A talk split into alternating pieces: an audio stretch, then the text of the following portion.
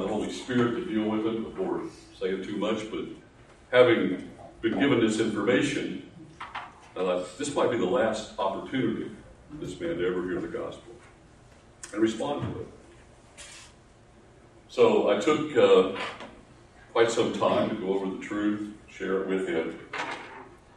And when I finished, I, I felt compelled to ask him to respond. I mean, I may never see him again. I mean, this is the most crucial thing in anybody's life, whether they realize it or not. We're only in this world for a very short span of time. So I asked him, you know, you know, based on what I've told you, shared with you, would you like to receive Christ as your Savior? Would you like to place your faith in Him? And he said, no. I said, well, would you do one thing for me? Would you think about it? And if you'll think about it, I'll come back, speak with you another time. He said, Yes, I'll think about it. So I, I left. I went back and called my friend, told him what had transpired, told him I was going to go back and see him again very shortly. Uh, no success at this point. So I, probably about one day went by, I don't know, maybe two, I went back. I went to the room. I went in the room. There's nobody there. Bed's made up. Well, my worst fears was that uh, was that he had passed away. So I inquired, and back in those days, small community, they weren't quite so strict about giving out information. So uh, they told me that he had been discharged and so forth. And so I thought, well, I hope he thinks about it. That's, that's all I can, say to myself. And uh, I was kind of down about it all. Here's this man's last hope, and he said no. And I think maybe that's where we're at in our minds when we finish the first two parables. We kind of, well, kind of take a fatalistic view. Uh, a lot of people's just never going to come to Christ. Well, that's true. Jesus wanted us to know that. Because he did not, he did not want that fact to deter us from being a witness. He tells us ahead of time. The parable of the sower. He has four soils represent four hearts. Three of them are false. They, they outwardly accept the tenets of Christianity, but they never really yield their heart and life to Christ in faith. And only the one, the one that fell into good soil, is said to understand the gospel and to go on and bear fruit. Then we come to the parable of the tares. You got these false impersonators, these, these hypocrites, the tares, that exist throughout the whole period. Christ's first uh, coming to his second. And they're there, and, and they, they create a lot of problems, obviously, because they're there because of Satan's work. Satan is the sower of those seeds. So as we come to the next parable, the parable of the mustard seed, we we kind of need a little different perspective, a little different type of encouragement.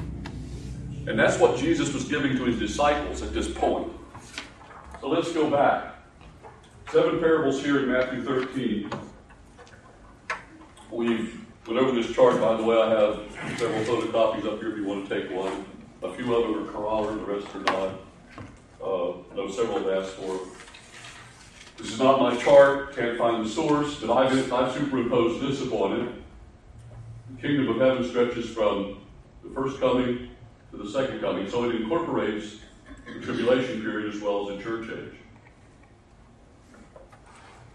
We're at the third parable now, the parable of the mustard seed, verses 31 and 32. So let me read it to you quickly. And he presented another parable to them, saying, The kingdom of heaven is like a mustard seed which a man took and sowed in his field. And, is sm- and it is smaller than all other seeds, but when it is full grown, it is larger than uh, larger than the garden plants and becomes a tree, so that the birds of the air come and nest in its branches. And that's it. And he doesn't interpret this. He doesn't explain it in the scripture. I, am pretty sure he told the disciples what it meant, but that's not recorded. The first two, we have the recorded explanation Jesus gave to help us understand it. So this seems to be so straightforward. Lord didn't seem to, since it was necessary to tell us by way of relaying what Jesus may have said.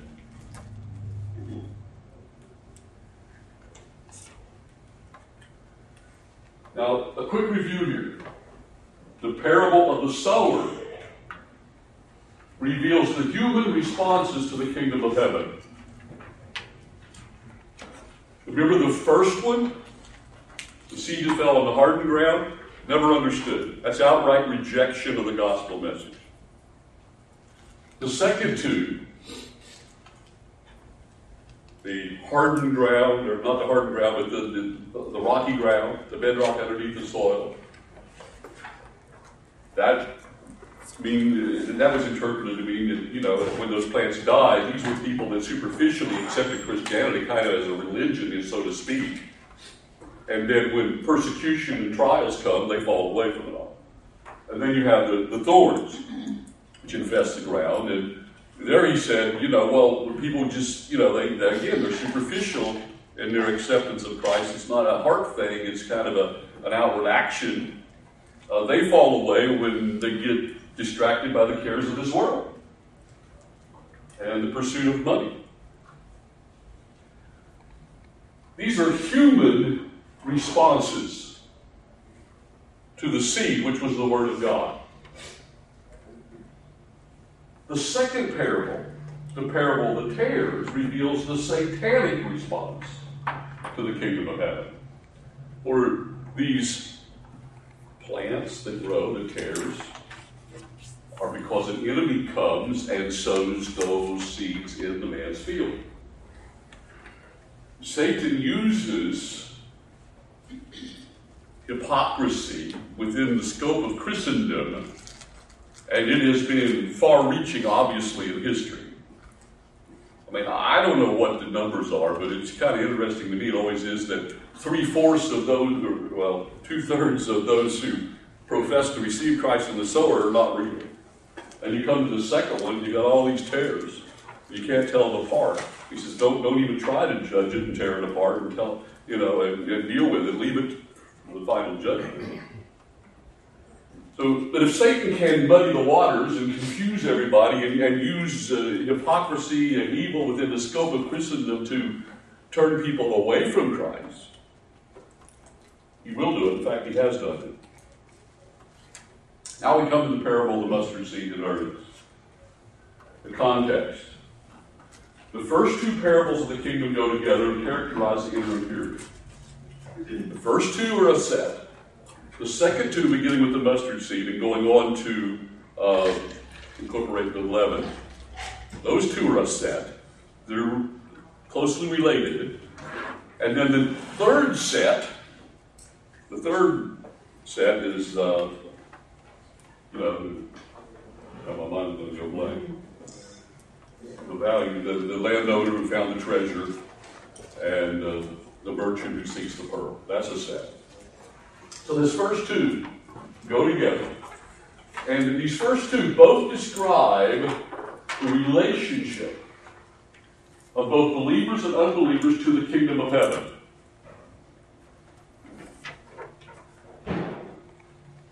The parable of the mustard seed now, as we move into the second set, describes the huge increase of true believers during this time. And here is the encouragement, here's the positive that Jesus puts out there for the disciples and for us. Let's talk about the mustard plant. The mustard plant, by the way, the mustard on your hot dog, on your hamburger, this is where it comes from. I think we all understand that. However, the mustard plant has all kinds of other uses, especially in the ancient world. The mustard seed is very small, but it grows into a large plant. Now, Jesus was not exaggerating. He's not using hyperbole. He, he, he's not trying to, you know, make this into something that's not for the purpose of seeing the contract. He's just talking about something they all knew and understood. It was an agricultural society. Mustard plants were known, and uh, everybody knew they grew large and they had a very small seed. I've read where the mustard plant ranges up to as large as or as tall as 15 feet. It's a pretty good size. It'd be the size of a, a tree. Now, by the way, it wouldn't. We might not. We might think of it as a shrub here in Texas when you look at these tall pines standing around here. But in Israel, from their perspective, it looked like a tree. I know some of you have been to Jerusalem. You don't see trees. You don't see trees in Judea. They're not there. You got to go down the Jordan Valley. And then you, you follow the Jordan River north of the Sea of Galilee. Well, there's trees all along the, the river. They're not large trees, by at least I, I, I saw them from a distance. They look like they were pretty small trees compared to what would be along a, a water source here. So, this obviously was large from their perspective. Now, critics have objected to the phrase in verse 32. Look at it, where it says, and I'm reading from the New American Standard, and becomes a tree.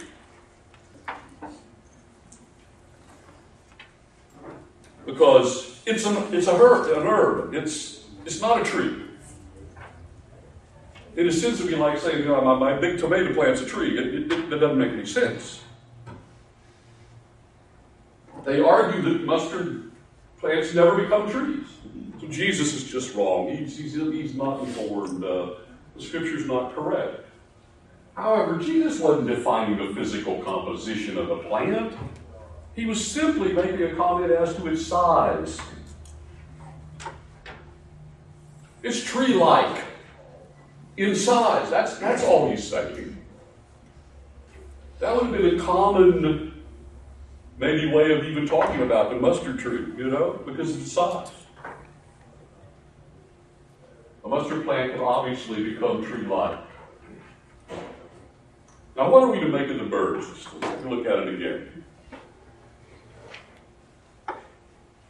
Verse 32, and it is smaller, speaking of the seed, is smaller than the other seeds.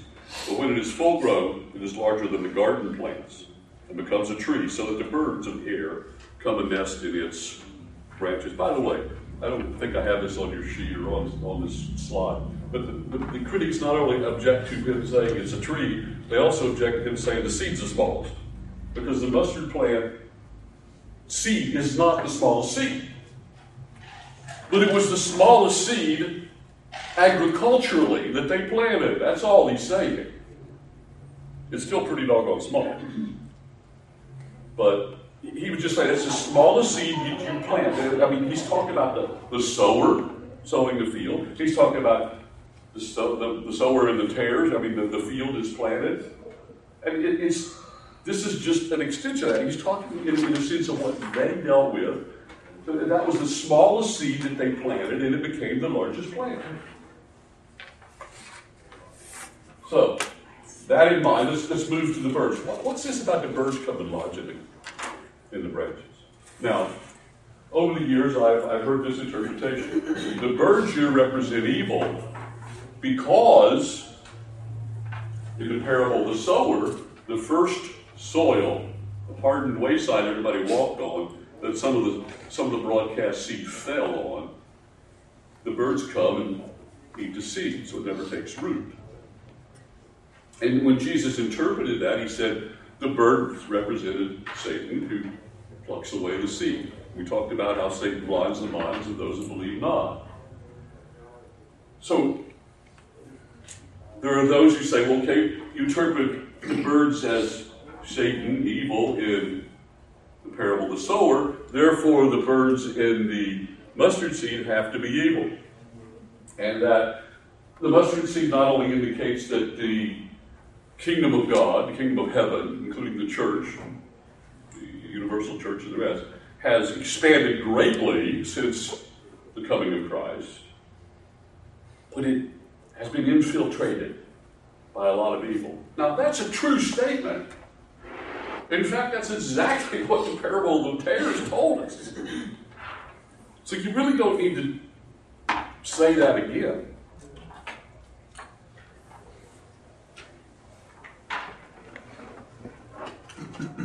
So some people say they're symbolic of evil as they were in the parable of the sower.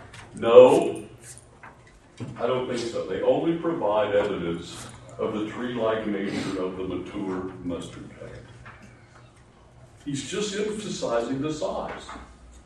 I mean, I, you, don't see birds, you know, landing on your geranium. You know, they, they pick a substantial plant to light on, roost in, and build a nest in. This would be that type of plant. He's, he's just giving us evidence of the size. Remember, don't make a parable do what? Walk on all fours. Now, there are multiple meanings within the parable. For example, the parable of the sower, you had the four soils. And they were represented different responses to the seed, the Word of God. But it's like spokes on a wheel, they all point to one application. The application here is obviously the growth of the kingdom, not the moral quality of it. So the, the external symbols got to point to the same thing.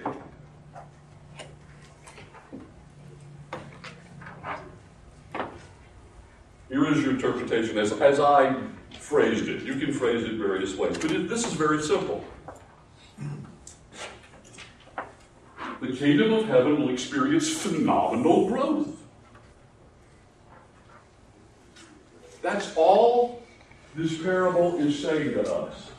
Now, there are multiple ramifications of this. But this doesn't require a degree of theology to figure out. It's just straightforward.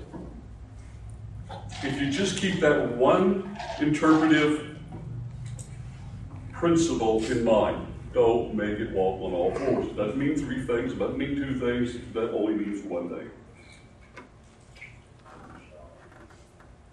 The only possible thing that could be in this particular parable is the phenomenal growth.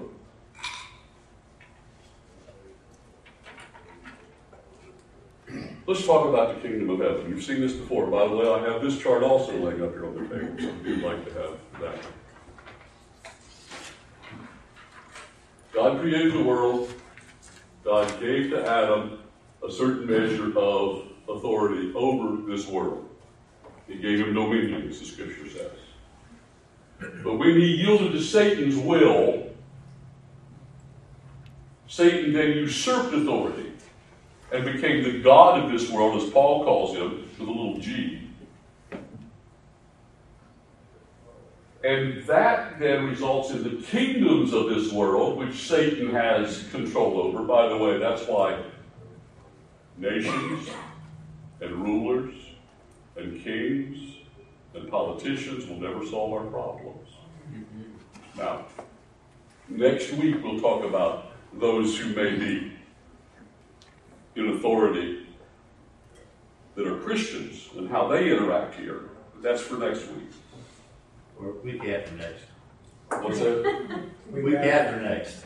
There's no ABF. Week after next. I'll probably be here next week wondering where you're at. so, when God establishes what he calls the kingdom of heaven, meaning that people come to come into a relationship with Christ which changes their life. I, came to know Christ and put faith in Christ when I was eight years old. But you couldn't tell it until I was probably 21 or 22 when I finally realized, you know, Jesus Christ is everything. He's my purpose. He's what I live for. He's the one we glorify, and nothing else matters in comparison to that. And everything I do has got to reflect that, whether I like it or not based on the scripture. But even at 21 or 22, as I look back on it, gee whiz, I'm not the same person I was back then. Thank God. Any of you want to go back and be the person you was at 21 or 22? God's power to transform us isn't complete and ultimate the moment we're saved, but the Spirit of God comes into our heart and soul and gives us the power to be different. Power to be different than who we are. I've often used this illustration, but in my first year in college, I had a, I had a speech class. And I was absolutely, I hated to be up in front of people. I just dreaded Christmas and Easter in church where you had to get up and say your parts, you know, as a child. I, I hated it. I hated giving book reports school.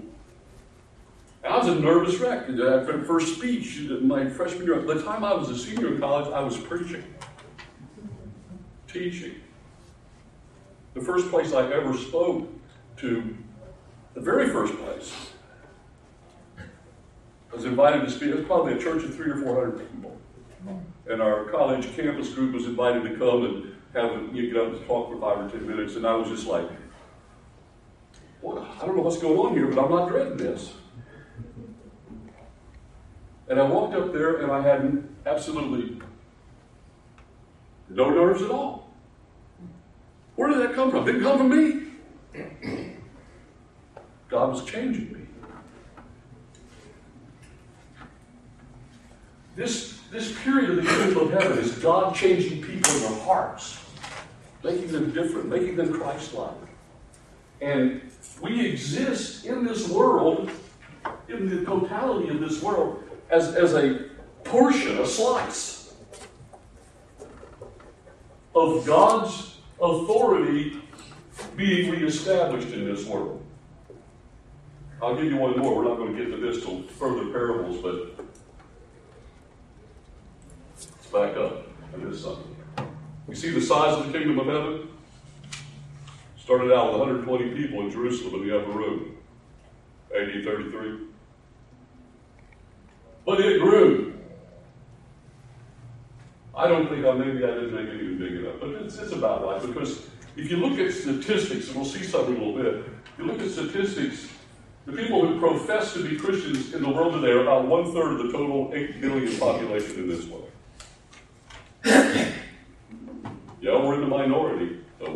Big minority. But ultimately, then, he'll establish the millennial kingdom. And there'll be no more kingdoms in this world, and his ultimate authority over this earth will be reestablished. Let's talk about the expansion of Christianity. In 1900, there was 5.6 million Christians worldwide, according to I don't know. I don't know who counted them. I don't know how they know. But it was put out by Gordon Conwell Seminary. It's called the 22 Status of Global Christianity. There might be a 23 out by now, but that's the one I'm looking at. fine. 1900, 5.6 million people worldwide identified as Christian. By 2022, 2.56 billion people identify as Christian in this world. Pretty big difference. Well, it's, it's, it's more noticeable now because the population's exploded. Now, let's just say that half of this 2.56 million are tares, not real believers. They go to church, they, they look at their Christianity as a religion, its works, its, its uh, tradition, its whatever. So if we cut this in half to 1.28 billion, that's still a huge number. Consider that in 1900, 54, 54% of the world was considered unevangelized, but in 2022, only 28% are considered unevangelized. There were 5 million Bibles in circulation in the world in 1900. Today, there's 1.8 billion Bibles in circulation. Jesus told us don't get discouraged. We're on the winning team here, by the way. There is no other religion on the face of the planet that approximates that 2.56. No other world religion, no other group, no other ism, cult can even come close to that number. We somehow sometimes get the idea that Islam is this huge thing taking over the world. It's not even close. Numbers wise.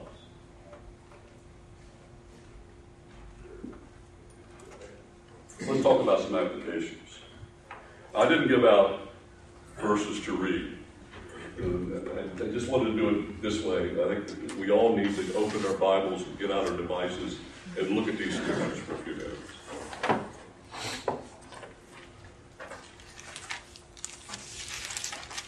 Let's flip over to Matthew 24. First of all, verses 13 and 14. Now, Jesus is delivering the Olivet Discourse. He's speaking to his disciples, and he is answering the question What will be the sign of your coming? Now, he answers that later on in chapter 24, but he's, he's giving them a broad scope of what happens during the tribulation period, which will lead up to his coming. So he's speaking of the tribulation period. In Matthew 24, verse 13, he says, But the one who endure, endures to the end will be saved. Now, I grew up in a, another denomination that thought you had to hang on to your salvation by what you did every day. And so I've had this verse quoted to me multiple times as a youngster, trying to scare me into, you know, doing the right thing. But you know what? That doesn't work. It wasn't until I found out that salvation was a permanent gift that I really appreciated God and began to serve Him. Because having to endure and do things and to earn your way, that's not any assurance for anybody. Well, I just want you to notice that. He's not talking about spiritual salvation, eternal salvation. He's talking about physical survival during the tribulation period. And he's speaking to the Jewish people in, primarily but in a broader context, to all believers during the tribulation period who in danger of losing their lives. Many will be martyred.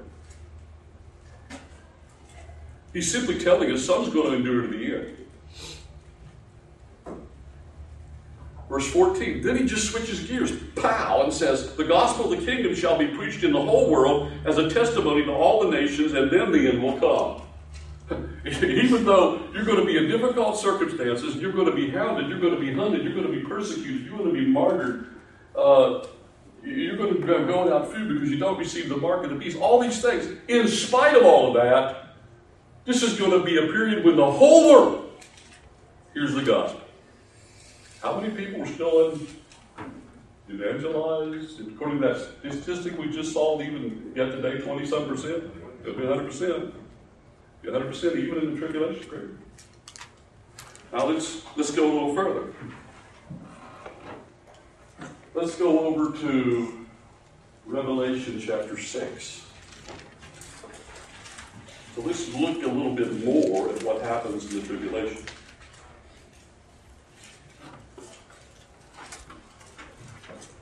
Revelation 6 at verse 9. When the Lamb broke the fifth seal, it's the first of the five, or the first ser- series of judgments or events that happened in the tribulation, the fifth one, the fifth seal.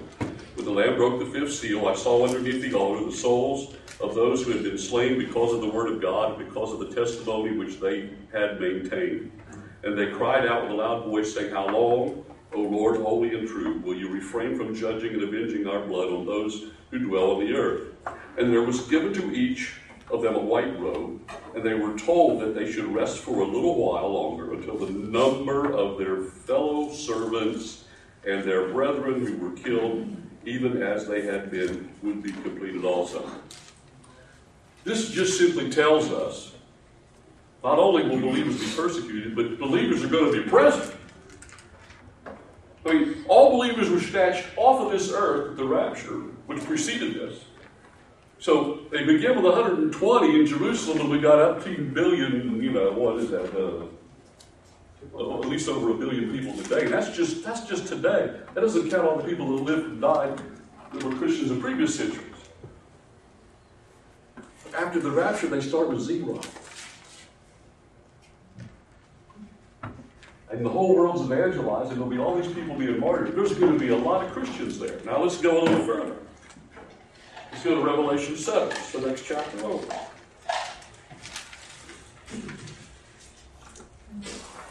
At verse 9. After these things I looked, and behold, a great multitude, which no one could count, from every nation and all tribes and people and tongues, standing before the throne and before the Lamb, clothed in white robes, and palm branches were in their hands, and they cry out with a loud voice, saying, Salvation to our God who sits on the throne and to the Lamb. These are people come out of the tribulation, including the, the focusing here on, on the martyrs. And there's so many they can't even, it, the scripture doesn't even begin to count. So no man could count.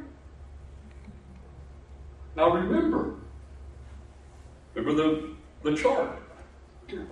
The kingdom of heaven stretches from the first coming to the second coming and includes the tribulation. So we haven't even seen the mustard plant reach its height. You know, often we think of the book of Revelation, we think of prophecy, we think of all that's going to happen in that period, the last week, Daniel's 70 week prophecy. And we think, oh man, it's just going to be horrible, you don't want to live in that age, and you, you, you know you want to make sure you're saved and you're, you're spared by the rapture. Well, that's all true, but it doesn't mean it's a, it's seven years of defeat for God, and then He comes back at the end and establishes the kingdom. It's seven years of success in terms of the mustard plan.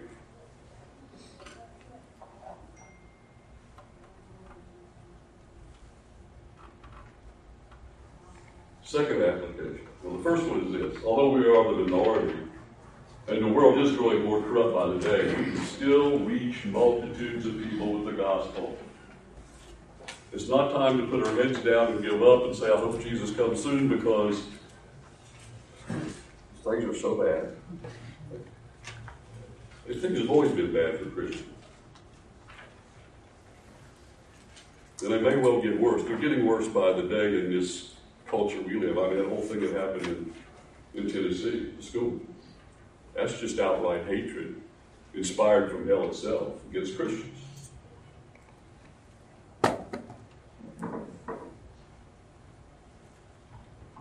That's a hate crime against Christians.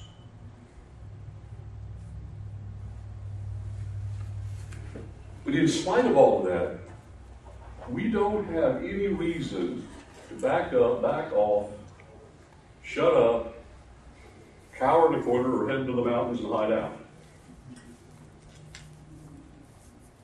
We're the only thing in this world that's holding it together.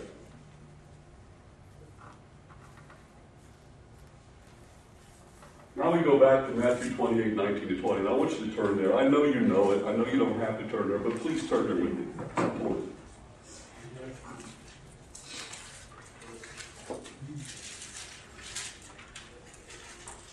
You already know this is the Great Commission. Just before, shortly before Jesus, after his resurrection, shortly before he ascends back to heaven. And Jesus came up and spoke to them, saying, All authority has been given to me in heaven and earth. Go therefore and make disciples of all nations, baptizing them in the name of the Father, the Son, and the Holy Spirit, teaching them to observe all that I have commanded you. And lo, I am with you, even to the end of the age. We all know what that says. What I want to say to you is that the application here, based on what we've just studied today, is we must continue to do our part to obey the Great Commission.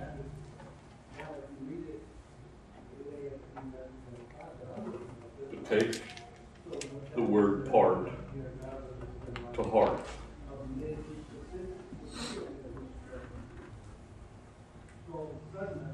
Have a part to play. I suggest to you that when we witness to somebody, that person comes to Christ, we're just one link in a long chain that God's been using to deal with that person's heart. We may be at the end of that process. We may be at the beginning of that process. We may be in the middle of that process. But unfortunately, I'm afraid that there's been so much emphasis on us, and we use terminology like winning souls, leading people to Christ. And we get the we get the the thinking that it all depends on us. And then we try and we if the guy in the, in the bed that's about to die says, No, I don't, I don't want to do that. And we're defeated, we're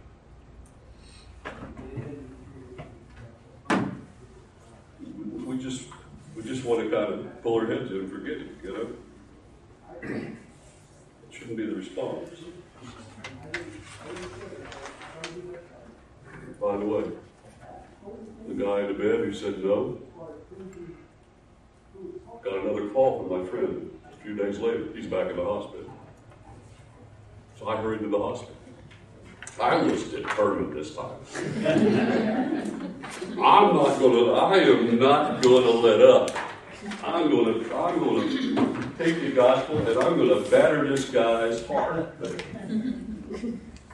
And I did. For like 30 minutes.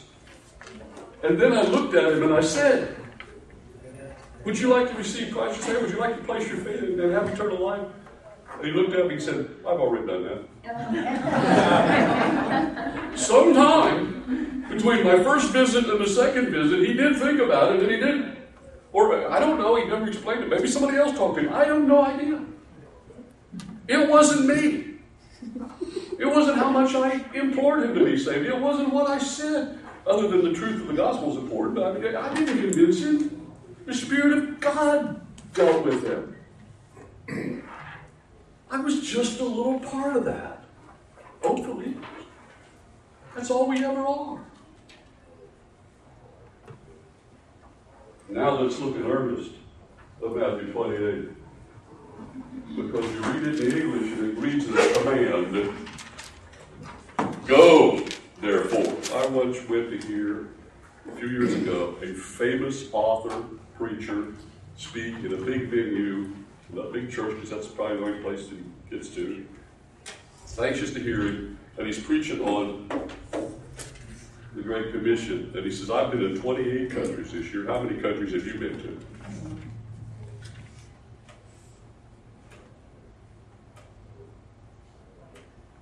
Well, I could faithfully count zero that year for me. I don't know about, I figure it's probably the case for most everybody else. Wrong emphasis, misunderstanding of the gospel message here, misunderstanding of the Great Commission. But yet you read it in now what it says, go therefore. And Make disciples. No, it doesn't say go to all nations. It says go and make disciples of all nations. The Mark account says go and preach the nation, preach the gospel all the world. It's ridiculous to think God gave me the responsibility to go to every nation on earth before I die and preach the gospel. Why? Because this isn't a command here. Not the first word, not the first word is not a command. Now there's a command here. It says, Go therefore and make disciples. The command is make disciples. That's the main verb. That's the imperative. That's the command. Make disciples. The phrase go therefore is a participle which, multi- which modifies the main verb. So what he's telling us to do is to go and make disciples. The way it's worded here, go and make disciples, sounds like two commands, but what he's saying is, is make disciples and make them wherever you go. Now, God has a God is sovereign and He can send us different places of His choosing. But He's probably not going to send us every place. Wherever God sends us, wherever life brings us, wherever we're at, wherever we're going, whatever we're doing, make disciples. Now let's talk about making disciples. Because making disciples is not evangelism. Making disciples includes evangelism, but it's not evangelism per se. So the Sunday school teacher of the four and five years old class, who teaches the Bible at a time when they're, I know it happens, but most, for the most part, they're too young to really make that decision for themselves. That's that person's part in the Great Commission.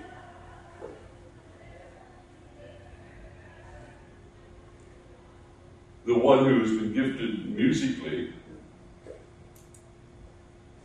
who helps us worship, they're playing a part in the Great Commission. That music, the, the, the, the, content of it, the truth, the scripture contained in it ministers to our hearts through music, and, and that makes disciples. When the preacher preaches on Sunday morning and there's not a single solitary person here in this building that's an unbeliever. Now, there may be, I'll just give an example. Maybe there's not a soul here that's an unbeliever. He preaches the word of God and God's people are edified. He's doing what? He's making disciples. So don't despair because I've had I've heard preachers say, How many people have you won to the Lord in the last year? Mm-hmm. I'll tell you the answer to that for me, zero. I never won anybody my whole life. God does that. The Spirit of God does that. But the question is, what's my part today in the whole process? I'm going to quit. I've preached enough. You make a disciple. Uh, I'm sure there's a number of you who probably have heard what I've just articulated. But I've taught this before, and I've had people come up to me and say, I never understood that. I always thought I was a second class Christian because I wasn't winning on so many people to Christ, and I wasn't a great witness. I'm just guessing. There's probably some people here who feel that way, or have felt that way. There's We've been made to feel that way. What's that? So we've been made to feel that way a lot of times.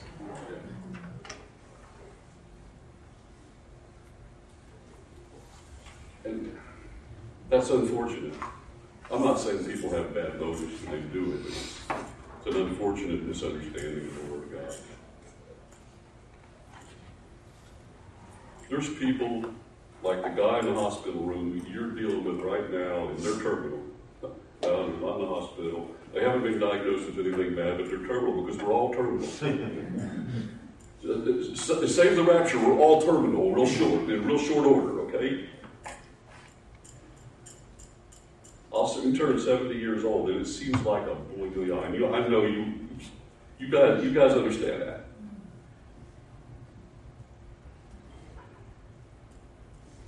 There's a whole lot of I thought was important earlier in my life that just have no, no value to me. You're learning the same thing.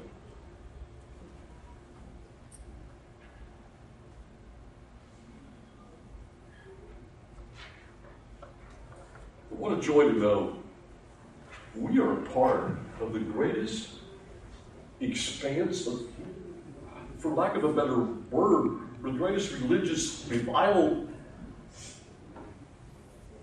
in history. And we're part of that. So it's worth keeping our, keeping up doing our part. And, and we all know it, we're talking to, and we're, we're, we have some, some ministry to somebody who's terminal. Sooner or later, pretty quickly. That's really, really, really important. I feel like I've talked the whole time, didn't give you guys a chance, I'm sorry. It's, it's the plague of preachers, whenever you think you've got a short message, you just, you just keep going. You you. Speakers in general, right, Larry, you just, it just, it's the long messages, the things you think are long are shorter than the ones you think are short, you think, I'll just keep going. I, I intended to say everything I said, I just didn't realize it would take that long. Any questions, though? Comments? I have a question. What was the answer to? However, Jesus was not defining the physical composition of the plant, but only the size. Thank you. I was signing a card.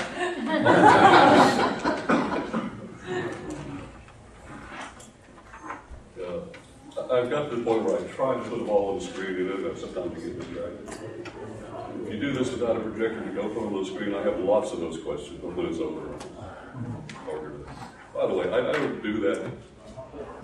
It's just close to a busy work. But I know for me, when I see something, when I interact, I write it down, that's gonna stick a lot more than I just read it. Kind of focused. Anybody else, question, comment?